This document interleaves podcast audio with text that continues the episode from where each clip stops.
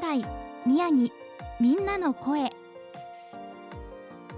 仙台宮城にお住まいの皆さんのお仕事や日頃の活動。また東日本大震災からの歩みやそれぞれの地域への思いをお届けします。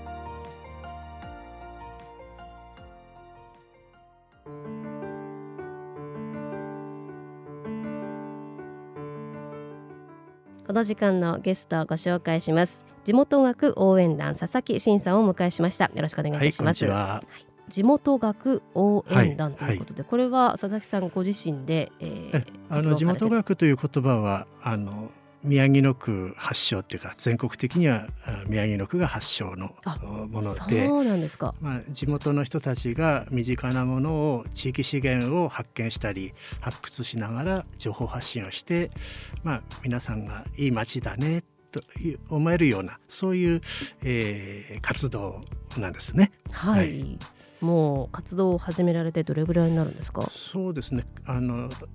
宮城野区が設置したのは1989年ですから結構前ですね。もうずいぶん30年以上前なんで、はい、で私はずっと気も気にあの気になっていて、えー、定年直前にじゃあ地元学応援団と一人プロジェクトを立ち上げて 自分で発掘をして、えー、発信したり本を発行したり SNS で、えー、まあ、発信すると、まあ、そういう形活活動をしています。はい。もともとあの佐々木さんご自身の地元はあ仙台ではなかったですね。岩手県の水沢、奥州市水沢なので、はい、はい、あああそこも伊達藩なので、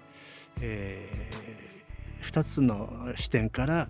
出身地と今住んでいる仙台の2つの視点で、えー、この地域を見つめてね、えー、まあ、魅力を発掘していると。そういうことです。じゃあちょうどその今現在住んでいる仙台市とご出身の水沢とっていう、はい、まあ、両方から、はい、あの調べることができるというそうですね。ですね。えー、土地勘があるのでね。はい、そうですね。あのーまあ、定年された後にじゃあ本格的に、はい、えー、この地元学の、まあ、研究をされてということで、はい、えー、前回お越しいただいた時もですねあの本を発行されたということでしたけれども、はい、欧州仙台の謎解きシリーズ今回も5、5冊目ということですか？はい、はい、あの欧州仙台の謎解きシリーズ自体をまずご紹介いただいてよろしいですか？そうですね。あの1号は私のあの母校である水沢高校の「えー、商用歌」という歌でこれは、えー、試合で負けた時に歌う歌ここにここにあのスポットを当てたものなんですね。で次は、えー、だって、えー、政宗教ということで騎馬像の台座に、えー、名盤がありますけどもそこの政宗教についてあの、えー、掘り下げたものです。で3冊目は、えー、困難に、えー、立ち向かってきた地元の歌例えば三叉成長三叉しぐれとかですね、えー、私のふるさとの北上谷曲とか、まあ、そういった歌を掘り下げてます。で4冊目が天満宮ですね、えーまあ、仙台にも天満宮ありますが、えー私のふるさとにも天満宮があって、え、関連する、まあ、そういう話を、えー、書いてました。これまで、はい、はい、4シリーズ分、はい、あの出していらっしゃるということで、はい、えー、今回8月ですね。また新しい本が発行されたということで、タイトルご紹介いただけますか、えー、欧州仙台の謎解きシリーズ5、えー、政宗公銅像というタイトルです。はい。まあ、皆さん政宗公というとイメージするのはやはりあの銅像になります、ね、そうですね。はい、はいもともとはですねあの脇役の台座の伊達政宗京という、えー、名前を書いてきたんですけどもやっぱり主役をちゃんと書かないと と思いまして、はい。えー、去年の暮れに思い立って、えー、作り上げたと。そうですか、えー、いつもの倍以上のページ数で非常に大変だったんですけども。えー、もう130ページぐらいですか。す、ね、ありますので結構なボリュームですよね。えー、それが、えー、3月の末に発行したんですけれども、はい、今年のね、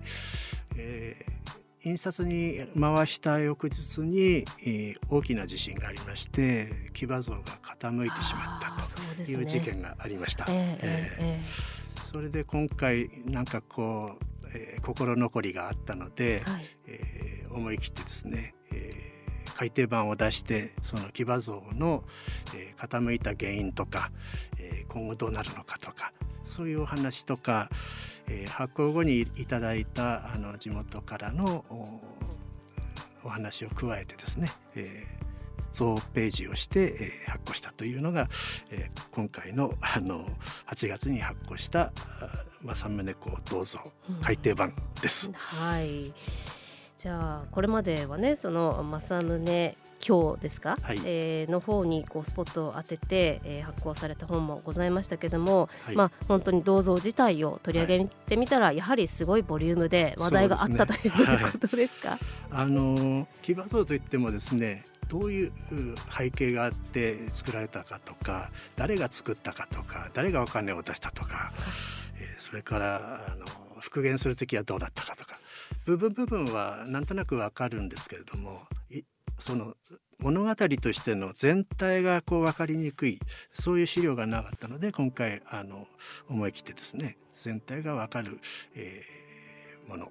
それに、えー、騎馬像と森の都の言葉って実はつながっているんではないかというそういうことも検証しております。はい、確かに副題にも森の都には騎馬像が似合うって書いてありますけれども。もともと仙台はあの森林の森の都だったんですが、はい、まあ、昭和の40年代にあの今の、えー、木偏に土の森の都になったと。でどうなったかっていうのはなんとなくね、えー、分からないんですよ。で私もそれその説明を避けてきたんですけども、はい、えー、今回その宿題を、えー、解明しようということで書きました。そうですか、はい、じゃあその秘密はこのこの本の中に書かれているということで、はい、かなりのねボリュームございますので、はい、えー、一冊にまとまっているのが本当にじゃあ珍しいということですね。そうですね、えー、うん。はい、えー、政宗公銅像というタイトルでこちらどちらで手に入りますか、はい、これはあの一番町の金光堂本店とそれから、えー、三越常禅寺館にある大和屋書店あとはそこの大和屋書店の各支店、えー、それから泉区の八文字屋で入手ができます。はい、はい、あとはあの私に電話とかホームページもありますので検索していただければ、えー、お送りすることもできます。はい、えー、ホームページはどのように検索すると出てきますか？えー、そうですね。欧州仙台謎解き佐々木真で出てくると思います。はい、はい、えー、佐々木真さんの真は人面にね申すというはい、伸ばすというですね。えー、伸び悩みの 真です。はい。えー、地元学応援団佐々木真さんでね検索をしてみていただければと思います。えー、さて佐々木さんはあの、まあ、定年されてからこの地元学応援団に、まあ、本腰を入れてというか、はい、本格的に活動に取り組んでこられたということですが、はい、えー、それまではあの、まあ、公務員でいらっしゃった、ね、あの仙台市役所の、まあ、広報部門とか企画部門がずずっと長くてですね、えー広報も10年以上やりましたかね。えー、そうですか、えー、はい、じゃあこういったメディアにご出演されることも。いや各方が中心だったんですけれども はい、どうしてもあの広報誌っていうのは、えー、それぞれの専門セクションが原稿を作って我々が編集するだけなので自分たちの思いとかそういうものはなかなか表現しにくかったんですね。えー、えー、ですから、まあ、そういったあのものも背景にあって自分の思いの丈をね、はい、えー、活字にしてみたい、えー、写真を紹介したいとか、はい、そういうことで作ってるわけです。はい、いろいろ制約のない中で。そうですね、えーはい、自己出版ですから、えー、えー、そうですよね。自分で原稿で書いて、はい、まあレイアウトとかはねあのデザイナーに頼みますけれども、えーえー、あとは、えー、その段階で整理したものを PDF で印刷会社におあの流すだけ。あとは1週間で出てくると、まあ、そんな簡易なものなんですけれども、はい、ですからコストもそんなにかかっていないということです。はい、もうこの欧州仙台の謎解きシリーズは5冊目にね、はい、なりました。はい。でえーまあ、公務員でいらっしゃったっていうようなことをお聞きしたんですけれども、はい、えーとまあ、ここからはですねその、まあ、仙台宮城みんなの声ということで、はい、えー、まあ、震災当時のお話だったり、はい、そこからの、まあ、10年11年についてちょっとお聞きしていきたいと思いますが、はい、えー、この11年前震災の当時というのはど,、どのような状況だったんでしょうか、ね、当時はあの震災5年前からえー、仙台市社会福祉協議会に出向していましてですね事務局次長とか、えー、ボランティアセンターを所管をしていて、まあ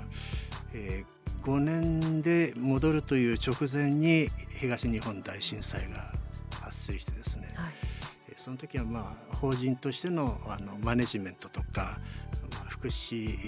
地域福祉事業とかねそういうことも当然やってましたけれども災害ボランティアセンターの立ち上げを中心にあのやってます。でまあ五つ橋の本部あるいは5区にあのボランティアセンターを開設をしてそれでそうですね3月の末に、えー、ボランティアセンターを収束して今度は、えー、沿岸部に津波に特化したボランティアセンター南部北部2か所を、えー、立ち上げてそして、えー、5月に、えー、青葉区のまちづくり推進課に、えー、移動したと、うん、そこで、えー、直接復興支援に関わったということに、えー、なりました。はいまあ、ボランティアセンターというと本当にその、まあ、支援の最前線のね、はい、現場にいらっしゃったということで、はい、まあ、あまりにもその大きな被害、はい、そしてその範囲も非常に広かったので。あのまあ、もちろん全国からそのボランティアのお申し出だったりとかお越しになりたいとか、まあ、支援物資が届くとかいろんなもう非常にその現場は混乱されてたんじゃないかなと思いますけども。そうですねあの実はですね仙台市社会主協議会、まあ、仙台市と連携をしてですね災害ボランティアセンターの準備をですねあの5年6年ぐらい前からかな結構積極的に準備してたんですよ。そうですかでそういう災害ボランティアセンターを開設する時のそのマニュアルを作ってそしてそこに職員を配置をして職員はあの十分あのスタッフが足りるかどうかとかですね。それから実際に現場で解説をしてみてというそういうことをあのやっていたので、えー、案外スタートはスムーズだったんですよ。そうですか、えー、じゃあもうシミュレーションをされていて、えー過去の新潟中越とかね、はい、そういうのはそういうところはあの災害が起きてそこからのスタートなので立ち上げは相当あの混乱をしていて、まあ、仙台市の社会主義会からもいち早く現現地にね支援に入ってますけれども、まあ、そういったところもあの参考にしながら準備をしてきたということはありました。はい、そうですか。じゃあそういったあの、まあ、知識情報が蓄積されて、ええ。えー、まあえーまあ、本番というか、ええ、その時にいろいろこう発揮されたと。そうですね。外のその力というか、うん、ボランティアの力をどうやって地元支援にね変換するかっていうその装置なので、はい、その装置がいち早くもう、えー、3日の中でもスタートできたのでですね市民の人にとってもボランティアセンターが開設したというニュースっていうのは、うん、心強かったのかなというふうに感じてました。うん、そうですね、はい、はい、もうこのラジオ3のスタジオからもすぐ近くに五つ橋ね、ねはい、あの福祉プラザありますけども、はい、そちらが五つ橋のセンターということですね。そうですね。はい、まあ、震災から11年という時が経ちましたけれども、ねえ。ー、今こう振り返って一番感じることってどんなことですか？そうですね、えー、災害ボランティアセンターから今度は行政の立場で、えー、仮設住宅とかそういう支援をに関わったんですがどうしてもあの、えー、青葉区にいると借り上げ住宅とかねそういうものが中心になっていてプレハブ仮設っていうのはなかなか沿岸部の方なので、はい、えー、なかなか関わったり、えー、想像できなかったんですよ。まあ、そういう中でもあの沿岸部の仙台仙台港仙台港とかそれから日辺とかで高砂とかそういう仮設住宅の自治体と、えー、私もあの、まあ、視察調査を兼ねながら、えー、交流を持ってで数年後にですねあのその仮設住宅の連絡協議会を作って、えー、みんなでこう復興元気になろうという活動を始めたんです。その時に、えー、大阪の NPO、えー、アジアフレンドシップウェーブという、えー、NPO が仙台にいらっしゃって、えー、長期的な支援をしたいというお話だったので長期だったら私たちも一緒にやりますということで、えーまあ、中心となったのが、えー、作詞家のモズ翔平さんそれから弟子の歌手の高橋花子さんですね。高橋花子さんはもうしょっちゅう仙台に来て、えー、仮設に行って、えー、仮設ではもう、えー、孫が来た孫が来たみたいな形で可愛がってもらってね そして、えー、みんなで歌を歌いながら本当に、えー、1ヶ月2ヶ月半年1年かけて徐々に皆さんのね、えー、表情が明るくなったっていうそういう経験をしてました。はい、はい。やはりこう長い時間をかけて少しずつ、まあまあ、打ち解けやってというか、ね、特にでもその直後にあの被災地を訪れたさまざまな、ね、方いらっしゃいましたけれども、もう本当にこう足しげく通ってくださる方って本当に多いんですよね。そうですね、えー、ありがたいというか、うん、あの仮設住宅の連絡協議会の人たちも最初はねあの支援を受ける立場だったんですよ。はいそれが3年4年経って、えー、5年ぐらいになると今度は恩送りというか恩返しというかそういうあの気持ちになっていて、えー、仙台のホールを借りて自分たちでコンサート企画をしてその高橋花子さんのステージを経験させやさせたいと、まあ、そういうことも始まっていて。えーまあ、コロナで、えー、去年一昨年はできなかったんですけども今年は、えー、10月にね宮城野区文化センターで、えー、自分たちがこう主催をして、えー、彼女にそのオンステージの経験をさせるという、まあ、そういうあの親心というかね。まあそういうあの取り組みもあってきてですね。本当にあの単独の自治会ではなくて広域な自治会、えー、面としての広がりがあってみんなでこう支え合ってきた、まあ、そういう実感があるコンサート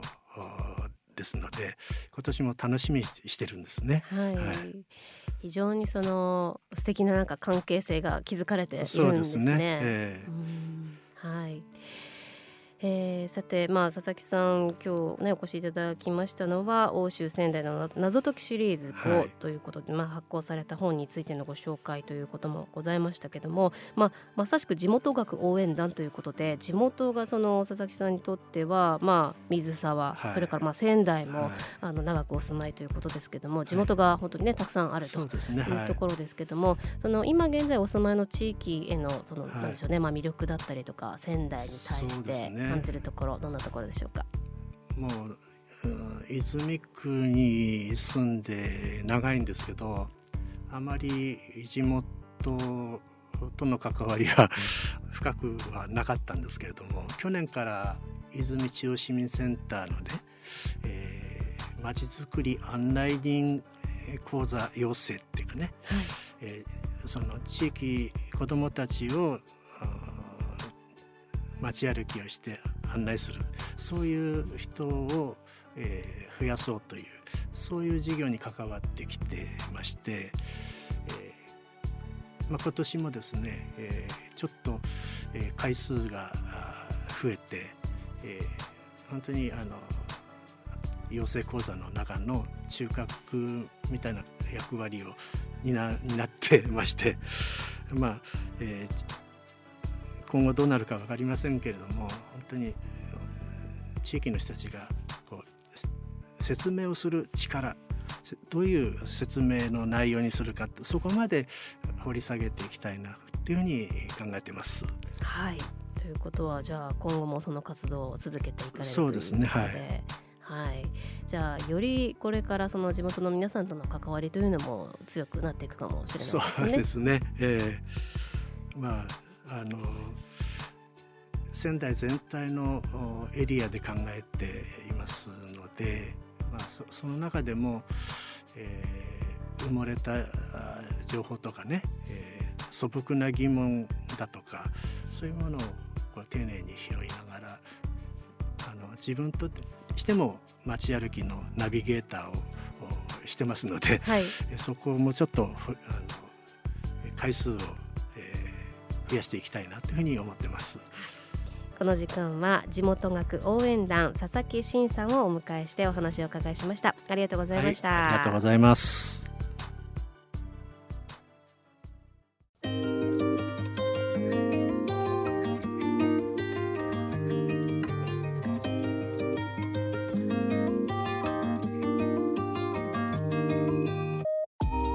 仙台宮城みんなの声